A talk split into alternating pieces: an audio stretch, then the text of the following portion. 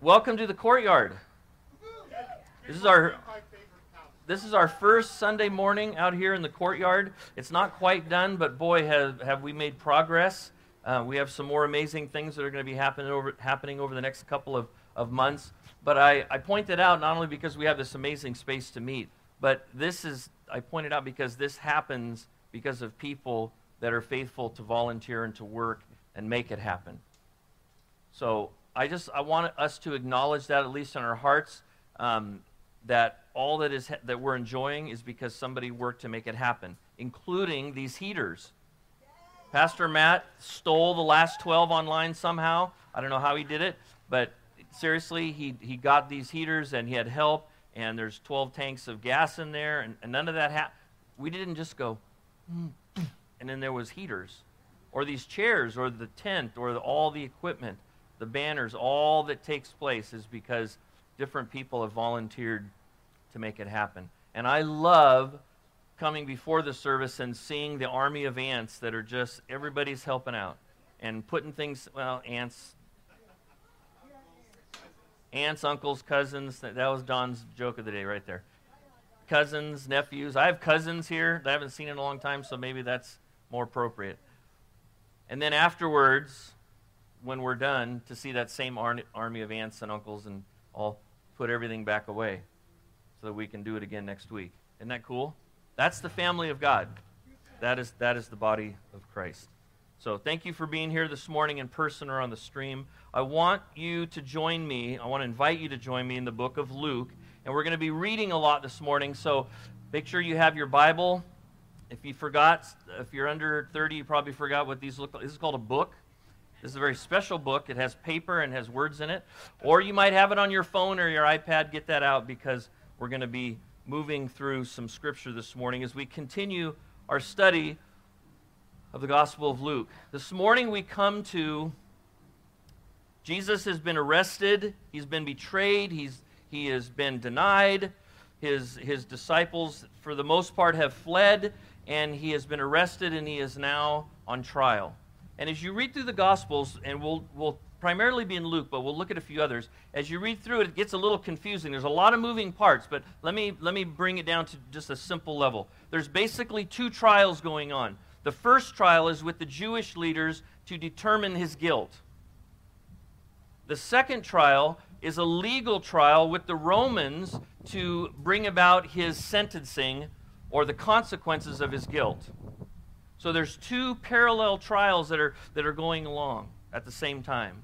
The Jewish leaders need to find a way to get Jesus convicted of, of a crime, preferably a crime against the, the state of Rome. And then Rome, because of its occupation, is the one who has the authority to then execute judgment.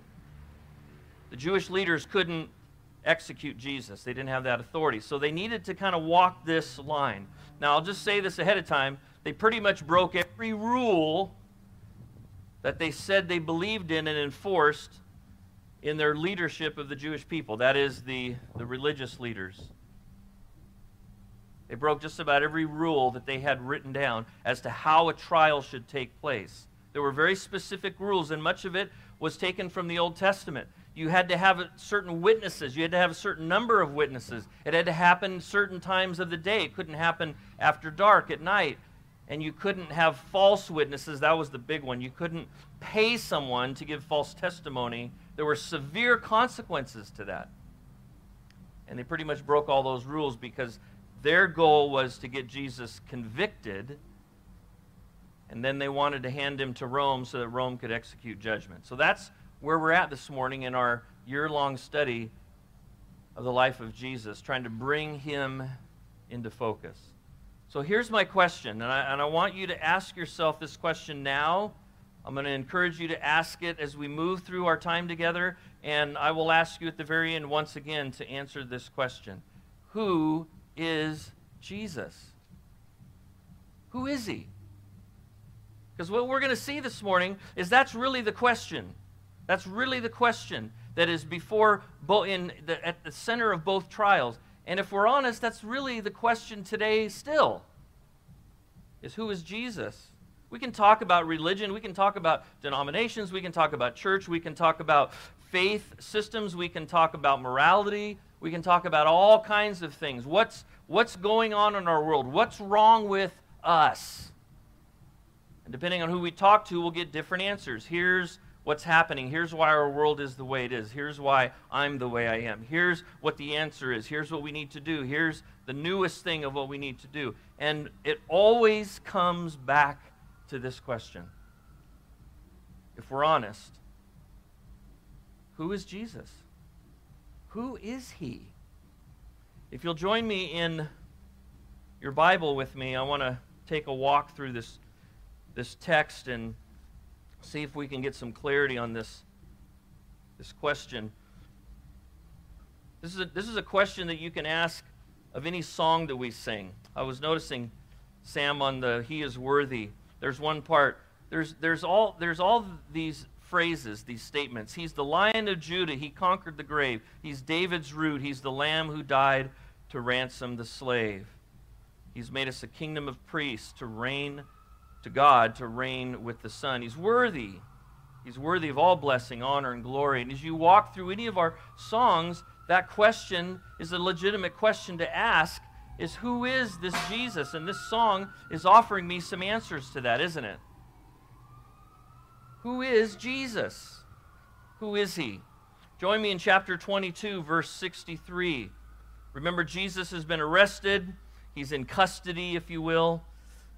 We don't know what it looked like if he was sitting in a chair with his hand zip tied behind him. I don't think they had zip ties yet. He's sitting at a table with the handcuffs at the table, and there's a detective across the table. You know, just kind of you can conjure up different pictures, right, of what that looks like to be in custody. He is in custody. He's under the control of the religious leaders, officers, or guard. So the men, it tells us in verse 63, who were holding Jesus, they started mocking him. They started making fun of him, and they started beating him. Apparently, there wasn't uh, any rights given to those held in custody, at least not in the eyes of these particular guards. They started making fun of him. They started beating him. And then they blindfolded him and they kept asking him, prophesy. You read the next phrase to figure out what it is exactly this game that they were playing. They put a blindfold on him, they blindfolded Matt, and then they took turns. Their question was, well, who did it? Which one of us six in this room, which one of the guards hit you? Because after all, you, we've heard you're this prophet. So prophesy. Tell us, who was that that hit you? They were saying many other blasphemous things against him, attacking his claim to be the Messiah, to be God. And then this next phrase, catch this, when daylight came. Can you fill in the, between the lines or what that tells us? This wasn't just a five minute ordeal, was it? These guys were having fun all night long with this prisoner beating him, mocking him, making fun of who he said he was. And when the daylight came, the morning comes, the elders of the people who had been gathering, the chief priests, the scribes, they convened and they brought him, they came together as one, and they brought him before the Sanhedrin. What is the Sanhedrin? The Sanhedrin is the, the U.S. Supreme Court. Every, every town was to have a Sanhedrin of 23 members, but in Jerusalem, there was the great Sanhedrin. So they had circuit courts, if you will, around their area. But in Jerusalem was the great Sanhedrin, 71 members. And as you worked your, your legal questions through the process, maybe starting out between a neighbor or the synagogue, it moved and eventually went to the Sanhedrin in your area, your town. And if that couldn't get settled or people didn't agree on the, the outcome, then it made its way to these 71 men. And so they had been building their case all, all night while Jesus was being mocked and beaten as he was held as a prisoner. And they come before the Sanhedrin and he's presented. And it says, this they, that is the Sanhedrin, if you are the Messiah, here's our question. If you're the Messiah, then tell us. Here's your chance. Tell us. But he said to them, If I do tell you, you will not believe. Had he told them before? Yes, many, many times. Had he done it privately? Yes. Had he done it publicly? Yes, had he done it in the marketplace? Had he had spent the last three years answering this question? If I tell you here in this moment, you're not going to believe. See, Jesus knows what's happening, doesn't he? Doesn't he? If I ask you, you won't answer me. The phrase here means if I ask you to tell me the truth, you won't tell me the truth. I know what's happening. I know what this trial is about. But from now on, let me just say this. From now on, the Son of Man will be seated at the right hand of the power of God. The one that you're putting on trial is going to be seated at the right hand of the Father in heaven. And they, their response, the Sanhedrin, they all ask, Are you then the Son of God? Are you claiming that you are the Son of God? And he said to them, You say that I am. You, under, you understand what he's saying there? He's saying, I'm on trial because I've claimed to be the Son of God. And by you putting me on trial, you're answering this question. You're validating my claim by trying to prove that I'm not. You feel compelled to prove to the public, to people, that I'm not who I say I am. So when you ask me, Are you then the Son of God? You say that I am. You believe my claim is credible enough that you need to put me on trial and you need to get rid of me.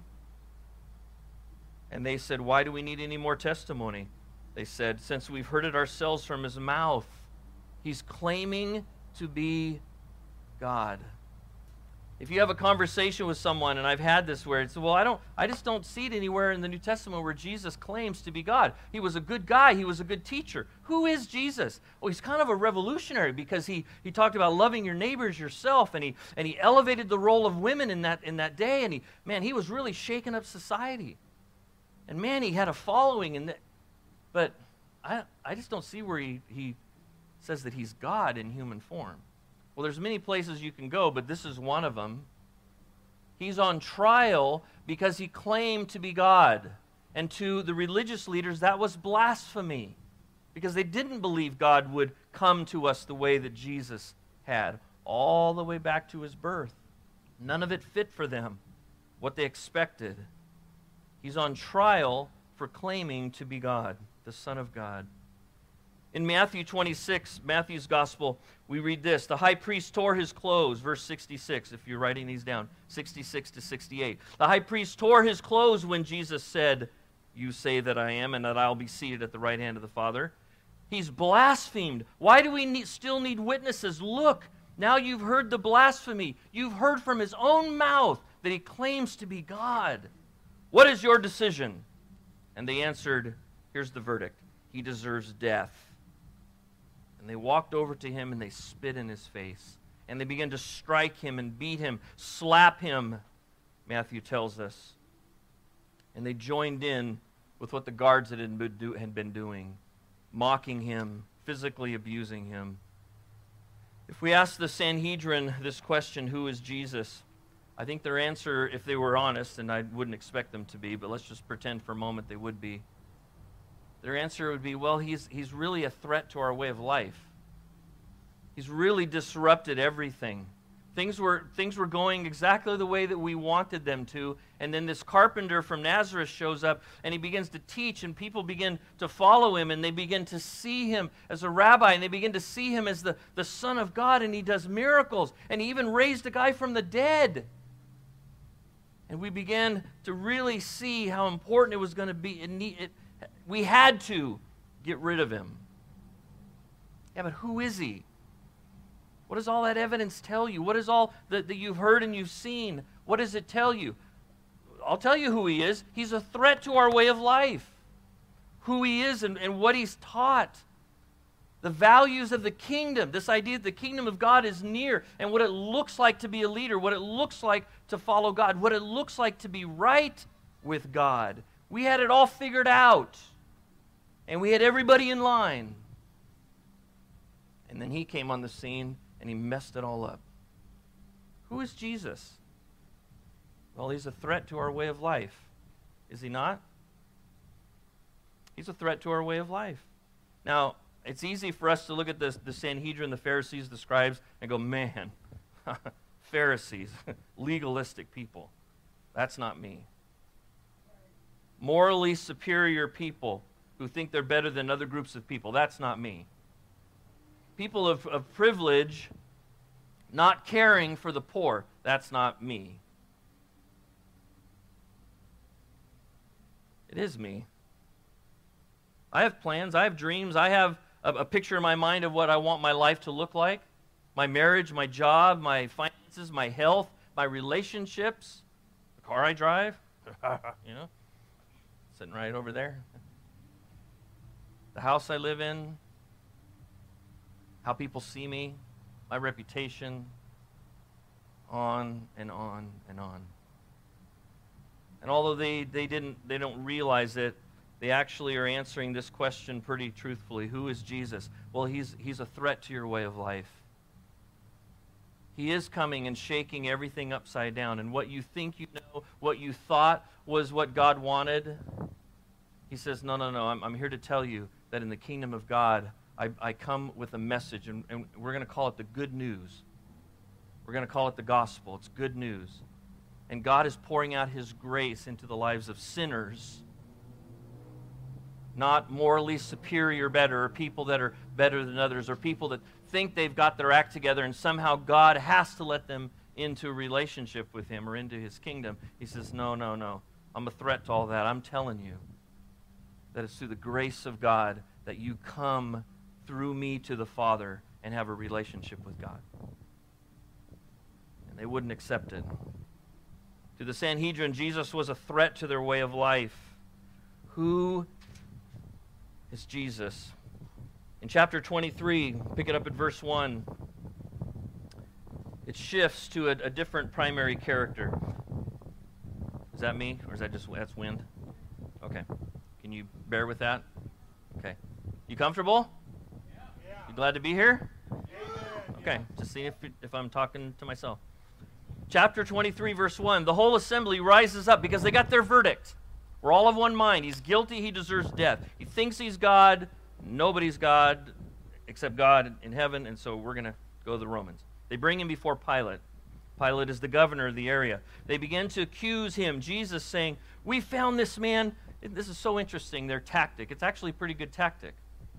We found this man subverting our nation, opposing payment of taxes to Caesar. Isn't that interesting? They went from blasphemy, which mattered in that trial, to what they think is going to matter to, to Pilate, who answers to who? Caesar. And Caesar thought he was. There you go.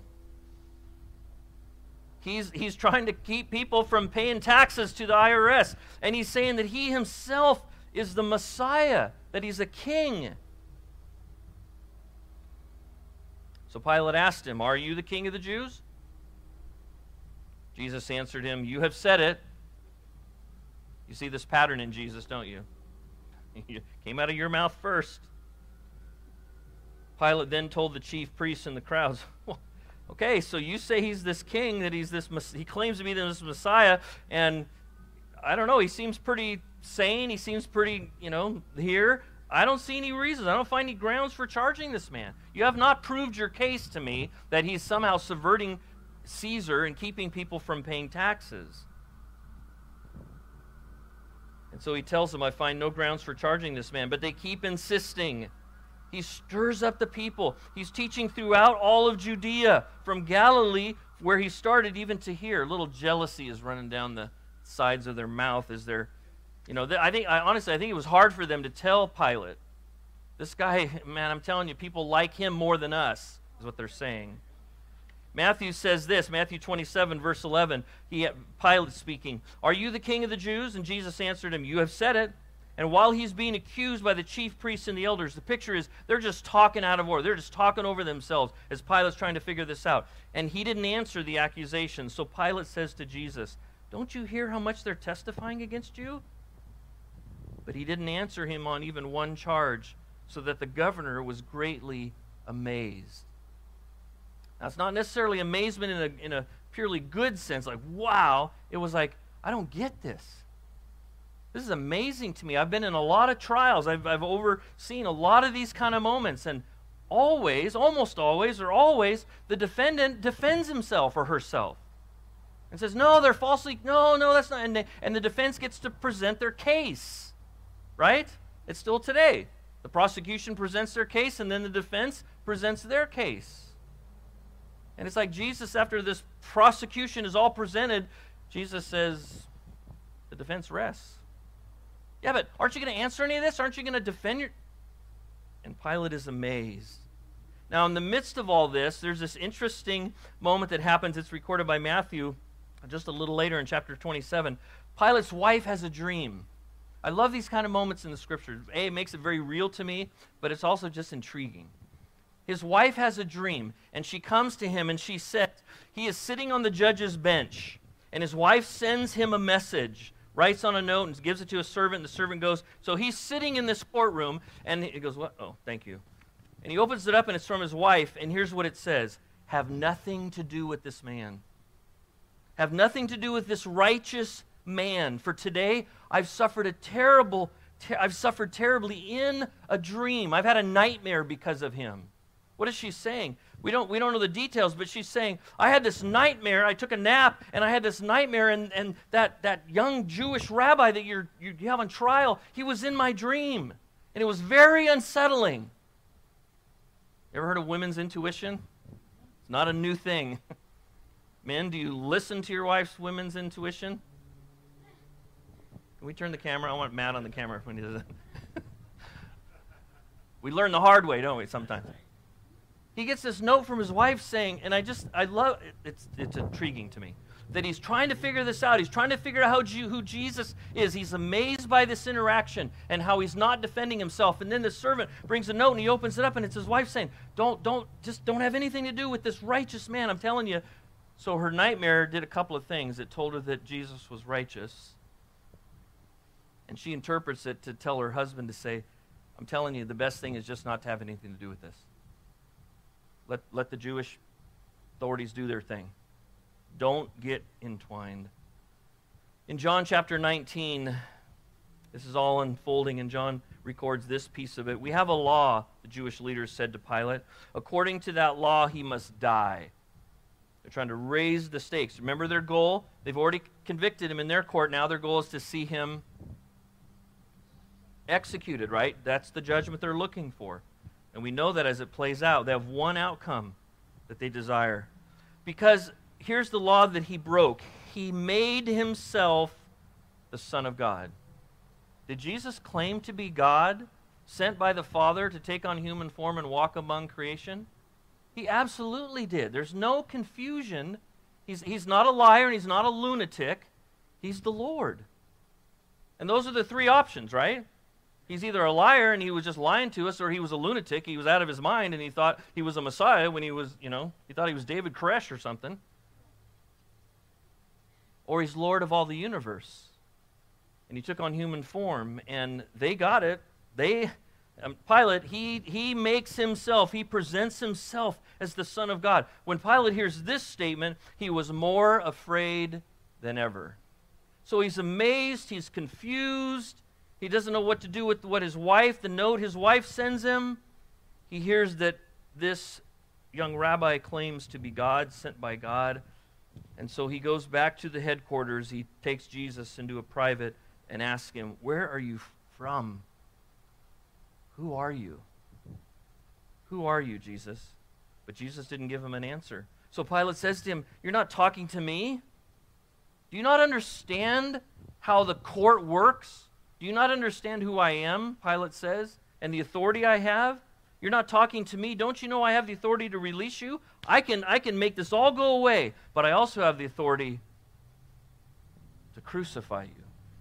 I give the order, and you're crucified. Jesus looks at Pilate and he says, You would have no authority over me at all if it hadn't been given to you from above.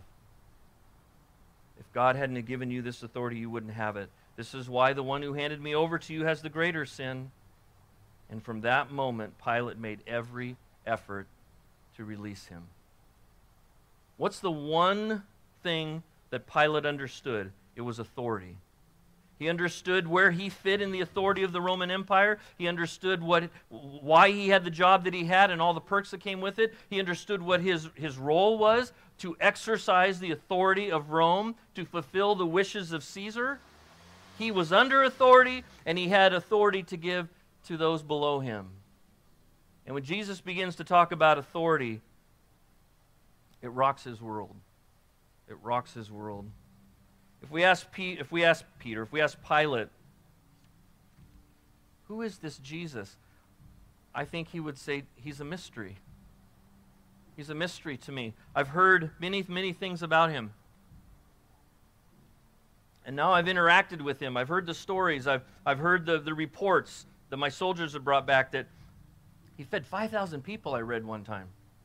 And then he supposedly rose a guy that was dead for four days, and he, and he did this, and he healed this, and, I've, and the crowds that have gathered. And I get the jealousy. One of the Gospels tells us that. He gets what this is really about, that the Jewish leaders are, are jealous. Because I've heard these different things from different sources, and now he's in front of me, and he's a mystery. He's a mystery. Who is Jesus? He's a mystery. He's, he's revealed himself to us so he's not, we're not in the dark, but don't ever think that you've got him figured out, that you've got him boxed in. This is who Jesus is, and this is who I want him to be in, in my life. Because he will regularly do things like he did to Pilate to go, What? He'll never violate his character. He'll never step out of his mission or what he came to do or what he's doing even now at the right hand of the Father. But there is a mystery to him. And when we think we've got him figured out, and I, I can share with you in three minutes who Jesus is, I probably have forgotten that he's a mystery. Who is he? Well, he's, he's, he's a threat to our way of life. He's a mystery. And then we pick up in verse, verse 6 that Pilate figures out, because he does, remember, he wants, to, he wants to release him. But he's confused. His wife says one thing. He can't see grounds for execution, but he knows he's got these, these religious leaders. They have a lot of clout with the public, with the crowds. What's he going to do? Well, he hears that Jesus is from Galilee. Because didn't they just say that? He started in Galilee and he's been, oh, he's, wait, he's from, hold on. He's from Galilee. Well, guess what? There's someone else that it's not my jurisdiction. Hey! So he hears this. He asks if the man was Galilean, verse 6. Finding that he was under Herod's jurisdiction, he sends him to Herod, who was also in Jerusalem during those days. Remember what those days are? What's happening? Passover is happening.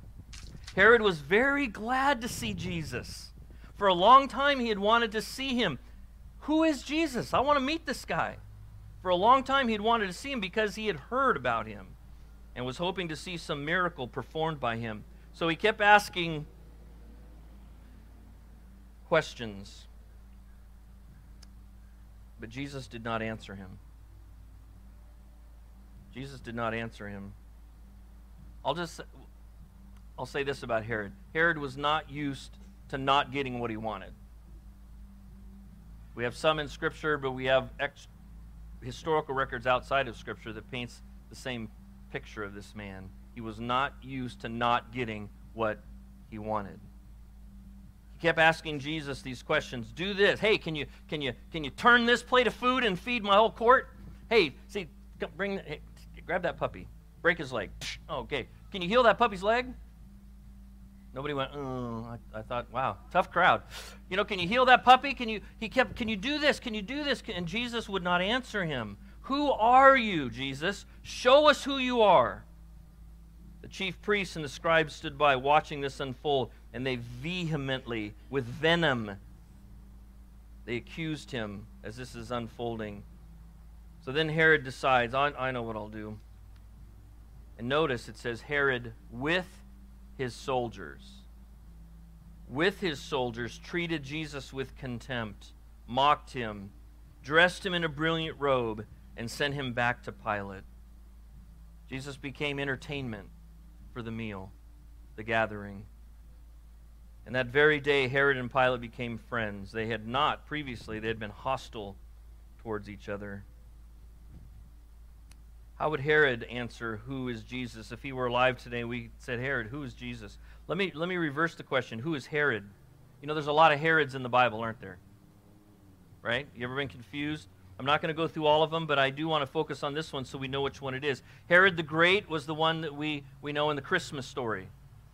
Was alive during that time, reigned to just about 4 BC. Then one of his three sons, Herod, or Archelaus, if I'm saying it correctly, is the one that Joseph wasn't willing to come back to Bethlehem when he came back from Egypt because he heard that this Herod was the ruler. And he knew that this Herod was like his father. The Herod in this moment, Herod Antipas, or Antipas, is the one that Jesus called the fox. You remember that? We studied that in Luke chapter 13. Jesus calls him a fox. He divorced his first wife and he married Herodias, which was the wife of his brother. And you remember John the Baptist, rightfully so, had a problem with that. And so Herod proceeded to do what to John the Baptist? Yeah. Yeah. Gave his head to his niece. This is the Herod that Jesus is now before. He's not a nice man. It is significant to me that, unlike what we've seen so far, leaders telling their soldiers to abuse Jesus, to mock him, to dress him up, to spit on him, to hit him, Herod joins in. That might be all we need to know about this man. That he joins in. He found some pleasure in taking part of how Jesus was being mistreated. If I asked Herod, who is Jesus? I, Jesus, I think he would answer me, he's, he's just a disappointment. You know, I, would heard all this stuff about him. I heard that, that he could do this, that he, would, that he would do this, and then I had him in front of me, and you know, the hype, the media, I'm telling you, he's nothing. He wouldn't, he wouldn't even answer, he wouldn't do anything.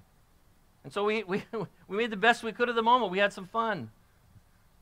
We beat him, we mocked him, we dressed him up, made fun of his claims to be a king, and so we dressed him up like a like a joker, like a joke. He's a disappointment. Now hear me in context when I say this. Because Jesus is not ever a disappointment. But when we answer this question, sometimes that's what we say in our head that he's a disappointment. He didn't do what I thought he would do. He didn't answer my prayer in the way that he, I wanted him to. I asked for this, he gave me this. I've been praying for this, and I've just heard silence.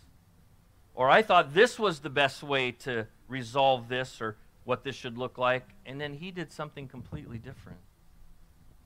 And sometimes we struggle with that. And I'm talking about as a, a believer, someone who has, has committed his life to Jesus, and I love him and I trust him. But there's times when I think, what are you doing? Why are you doing it that way? Why are you allowing this to happen? He's not a disappointment, but he doesn't always act and respond and move in the ways that we, can I say it? We demand of him. You know, I don't want anybody to raise your hand. You raise it in your heart, but I'm going to raise my hand. I have made demands of Jesus. I have told Jesus, this is what needs to happen. This is the best thing to happen. And because he loves me and he's gracious, maybe he snickers a little bit, laughs a little bit, and then he does his perfect will. I think Herod would answer the question, no, that was, that was a disappointment. He didn't live up to the hype. So Herod sends him back to Pilate, verse 13 of chapter 23.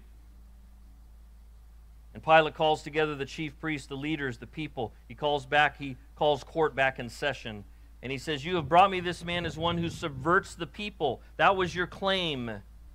But in fact, after examining him in your presence, I still have found no grounds to charge this man with the things that you accuse him of. And neither is Herod, for the record. I want that in the record. He went to Herod, he came back, and Herod couldn't either because he sent him back to us. Clearly, he has done nothing to deserve death. Don't miss that. That's Pilate's conclusion. He's done nothing to deserve death. Therefore, I'll have him whipped. I'll make an example of him. I'm going to pacify you. I'm going to have him flogged, and then we're going to release him.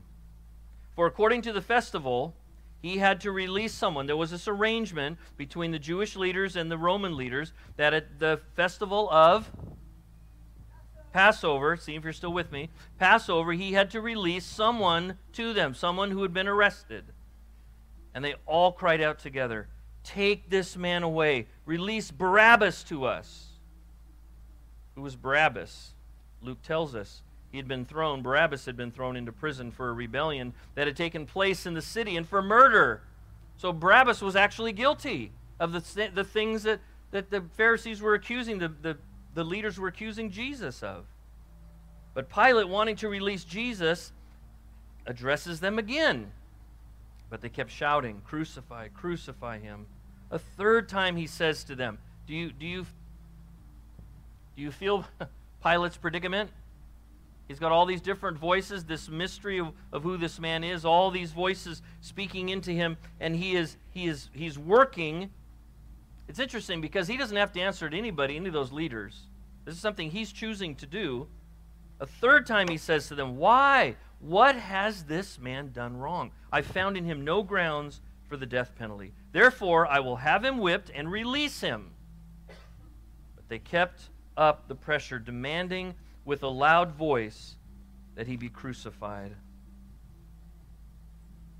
If you underline or mark in your Bible or highlight on your phone, this next phrase, I would encourage you to, to do that. Their voices went out. What does that mean? It means the, the pressure from the crowd is going to win the day. The demands of the crowd, the demands of the people are going to win the day, even over the authority of Pilate and Caesar Pilate decides to grant their demand and release the one they were asking for, Barabbas, who'd been thrown into prison for rebellion and murder, and he handed Jesus over to their will. In Matthew chapter 27, towards the end, verse 24, we read this When Pilate saw that he was getting nowhere with the crowd, but that a riot was starting, instead he took some water, washed his hands in front of the crowd, and said, I'm innocent of this man's blood. You see to it yourself. And all the people answered, His blood be on us and our children. I think in this moment, if we ask Pilate who is Jesus, he would answer, He's a means to an end. He's still a mystery to him, but now he's a means to an end because he's, he's this conflicted man that can't see any reason legally to execute this man. But he also recognizes that a riot is on, on, on the cusp of happening. History tells us that, that Pilate would not survive maybe another 15, 20 years. And then he would lose his, his role as governor. In fact, he was brought in as governor because Herod, instead of Herod being governor of that area, Rome had brought Pilate in to keep the peace. These people keep rebelling and they keep, you know, killing our guard, our soldiers, and they, they won't pay their taxes. And Judea is a mess. So let's send one of our own. And so they sent in Pilate to keep the peace, and he had not been successful at it. Some scholars believe that this, in his mind, based on the records, that this would have been the final straw with, with Rome. If another riot broke out and they had to send in more troops and loss of life and of Roman soldiers. For now, at this moment, for Pilate, Jesus is the means to an end. He, he, this is how I'm going to uh, keep my job and avoid a riot is I'm just going to do what they want and I'm going to give them Jesus. Even though he knows Jesus is what? He's innocent. He's innocent. I'm not trying to build a case for us not to hold Pilate accountable, but rather I want us to understand the importance of this question who is Jesus? Because the way we answer that question determines everything else about how we live and how we relate, how we think, and how we talk, how we live out the life in 2020. It all grows out of how I answer this question Who is Jesus? And we have these characters in this part of, of Luke's narrative that reveal whatever we answer that question is going to show up in what we do and the decisions that we make. Pilate was confused by Jesus. He was a mystery to him. He didn't understand how he was acting. But he didn't see him as have one having the authority that Jesus claimed, or else he wouldn't have offered him up as an innocent man to be executed. You may remember early in our study, earlier in our study, Luke chapter 9, Jesus is with his disciples. And he asks them, you remember he says, What are people saying? It's this question Who do people think I am? And they gave their answers. And then he turns his, his eyes, his gaze, if you will. Thanks for sitting in the front row, Peter. And he looks at his disciples and he says, Yeah, but what do you say? If I ask you, Who am I? What would you say? And you remember Peter, right? You're the Messiah. You're the anointed one, the, the Son of the living God. You see, Jesus understands this is the most important question as well. How do I answer who is Jesus? Who, Kurt, do you say that I am?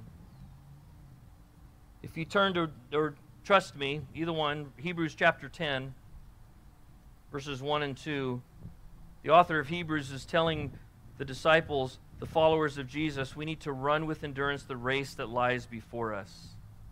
Anybody felt like you've been in a race the last eight, nine months? Because I'm not a runner, obviously, by, by choice. I ran in junior high, and I remember how painful it was then, and that lasted me into my, until I go to heaven, probably.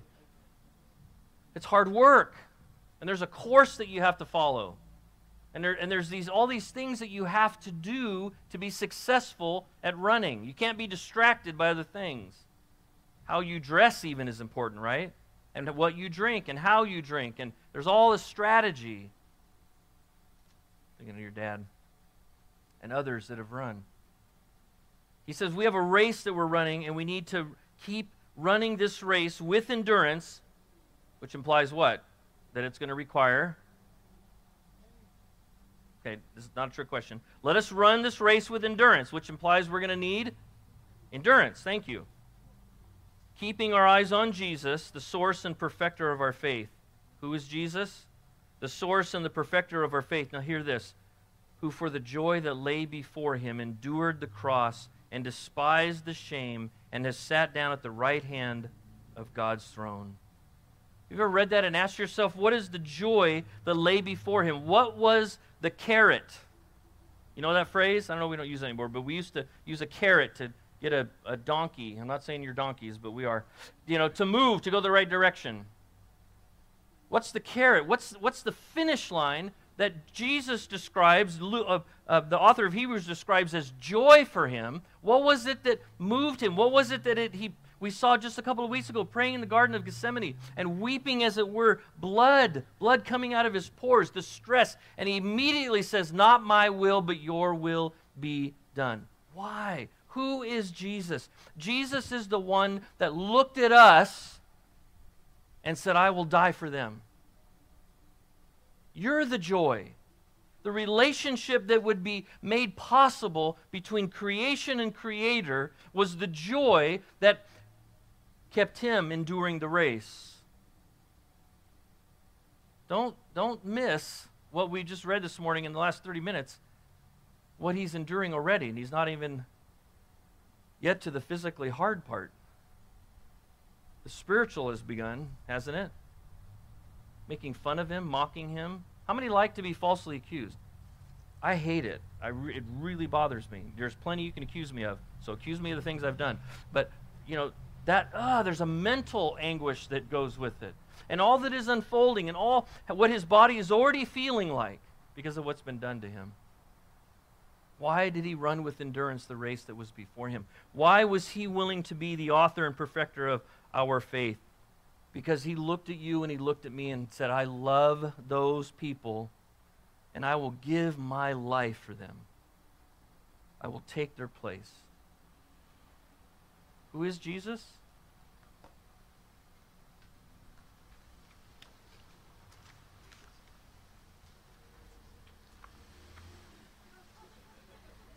Okay, don't get excited. That's not for everybody. I do need somebody from my E group, though, to go. Thank you, Dennis. They're better. Every piece better be there when we start. Maybe somebody else from our E group besides Dennis.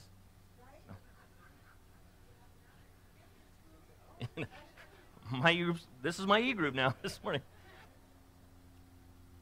Who is Jesus to you?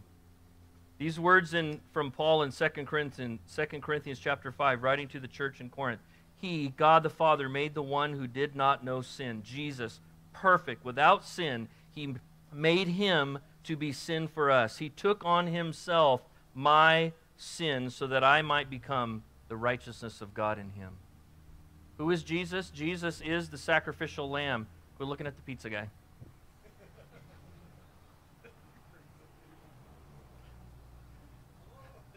I can't compete with pizza. I'm, i just I know.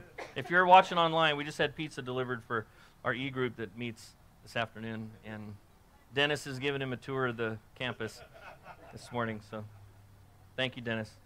Dennis, we're meeting in that building, by the way. Just yeah, yeah, help, yeah. Let the let the guy go to his next delivery. that was awesome. Who's hungry? No, seriously, who's hungry? Yeah, okay.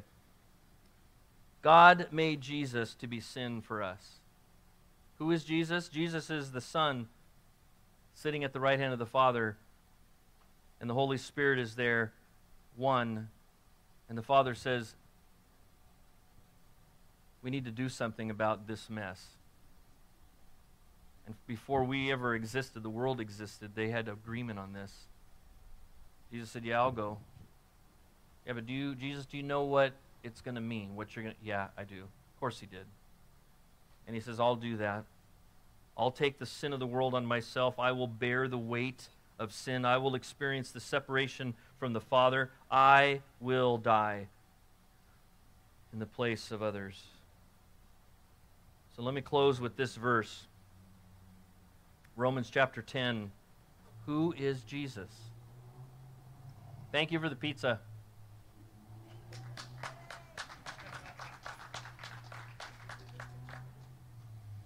I left a tip when I ordered it. So, because some of you are like, how rude. No, we left a tip when we ordered it. Okay, we're all back? Sorta. Romans chapter 10, verse 8 to 10. This is the message of faith that we proclaim. This is the gospel. This is the good news. This is the heartbeat of Crossroads Church and any other local church that is seeking to make disciples who make disciples. It's not man's word. It's not programming. It's not even all this amazing what's happening here this morning. None of this matters and none of it makes sense apart from this message of faith. This is the message of faith we proclaim. If you confess with your mouth, if you agree with God and you say it, you confess with your mouth, Jesus, here's the answer to the question who is Jesus? Jesus is Lord. He's God eternal. And if you believe in your heart that God raised him from the dead, you will be saved. So if you believe that he is God and you believe that he is Savior, and he can't be Savior unless he conquered death, right? He's got nothing to offer me. Right? Who is Jesus? He's not offering me a better life. He's not offering me a, a moral code to live by. He's not offering me a self help program that I can get what I want in this life. He's offering me salvation. Well, who does he think he is to, to say that he can give me eternal life and, and remove me from the consequences of my sin? Because he's Savior. He's Savior because he rose from the dead. And he conquered death, which is the consequences of sin. So, this message of faith we proclaim is that if one believes with the heart, resulting in righteousness, and one confesses with the mouth, resulting in salvation. Who is Jesus? The simplest way I know to answer that question and how I believe it will be then lived out in our life is that Jesus is Lord and Savior. That's who He is. That's what He always claimed to be, whether we got it or not. Yes, He's going to rock our world and He's going to change things around. And yes, there's mystery to Him. And, and yes, He's going to do things differently than, than we, we think But he's not a means to an end, he's not to be used. He presents himself to us very simply, very clearly. I'm your Lord and I'm your Savior. And I'm asking you, Jesus, I'm asking you to respond to that. I'm asking you to answer that in your heart. Confess with your mouth, believe in your heart. Nobody else can do it for you. I can't do it for my kids or my amazing grandkids, my amazing kids but my amazing grandkids, for my wife, for my I can't do it for you. I can't you can't do it for me. I can't do it for you. We all have to answer the same question, who is Jesus? And he's pleading with us to respond in faith. You're my Lord and you're my Savior. I confess with my mouth, I believe you are God, and that you came and you lived among us, and you died, and you were buried, and then you rose from the dead three days later. The Father, through the Holy Spirit, raised you from the dead, and you conquered death. So you are now Savior. I want to invite you to come to the Lord's table this morning. We have the we have the elements in the back. If you were um, if you were unable to get one or forgot, I want to encourage you to do that. If it's your heart's desire to partake this morning, what is this about? This is this is answering this question: Who is Jesus? Do you need some? John, maybe you can grab a couple. There's a few. If you would like it brought to you, just lift your hand, and we'll bring these to you. And as that's being passed out, give me your attention just for another minute. This is the answer to the question. Because remember, Jesus gave this to his disciples, that not bread and the juice, and he said, Do this in remembrance of me.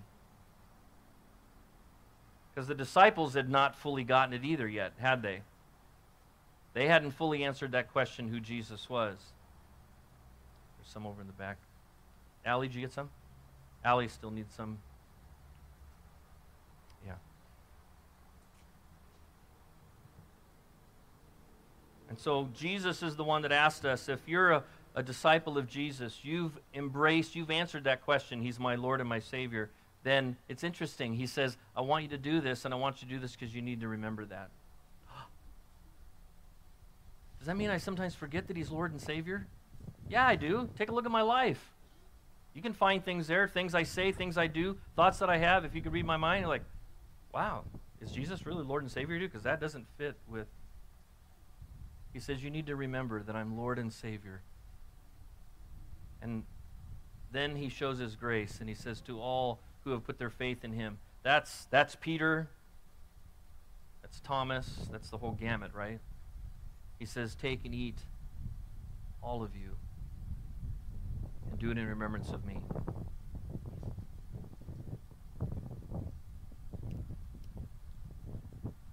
That same night, at that meal, that Passover celebration, he took that third cup.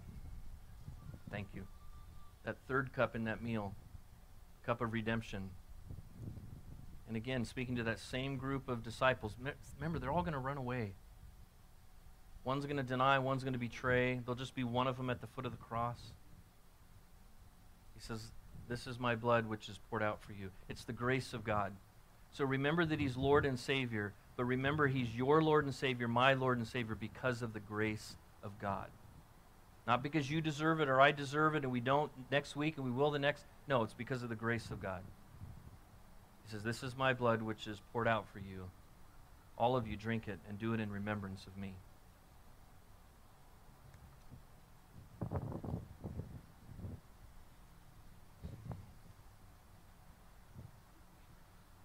Amen. I know things are probably never going to be back to normal, but I do look forward to the day where we are not drinking. You notice there's no list of ingredients in there because nobody knows what that is. But we have the opportunity to remember, and that's what we should be thankful for. Amen? Amen. Be thankful for that. So we're gonna we're gonna enter into a season of, of celebration and I want to talk about it just a little bit because you're going to experience it over the next four weeks. It's something that we haven't done as a local body, this church. But you see over here a wreath, and there's candles on it. And the church is historically called this Advent, and it really grows out of the desire to make the celebration of Jesus coming to earth a season. Now, in the West, we call it the holidays. And holidays really grows out of holy days. Christmas originally was Christ Mass. It was on the fourth week of the Advent, these four Sundays, that the people of God intentionally began to think about what it meant that Jesus was willing to come to earth and be born as a child. And we started there last December. Remember? We started in Luke, we started in Luke 2, and then we went Luke 1 and came through. And we're coming full circle, and we're going to wrap up Luke as we come to the end of this year. And on December 20th, we will celebrate the birth of Jesus together.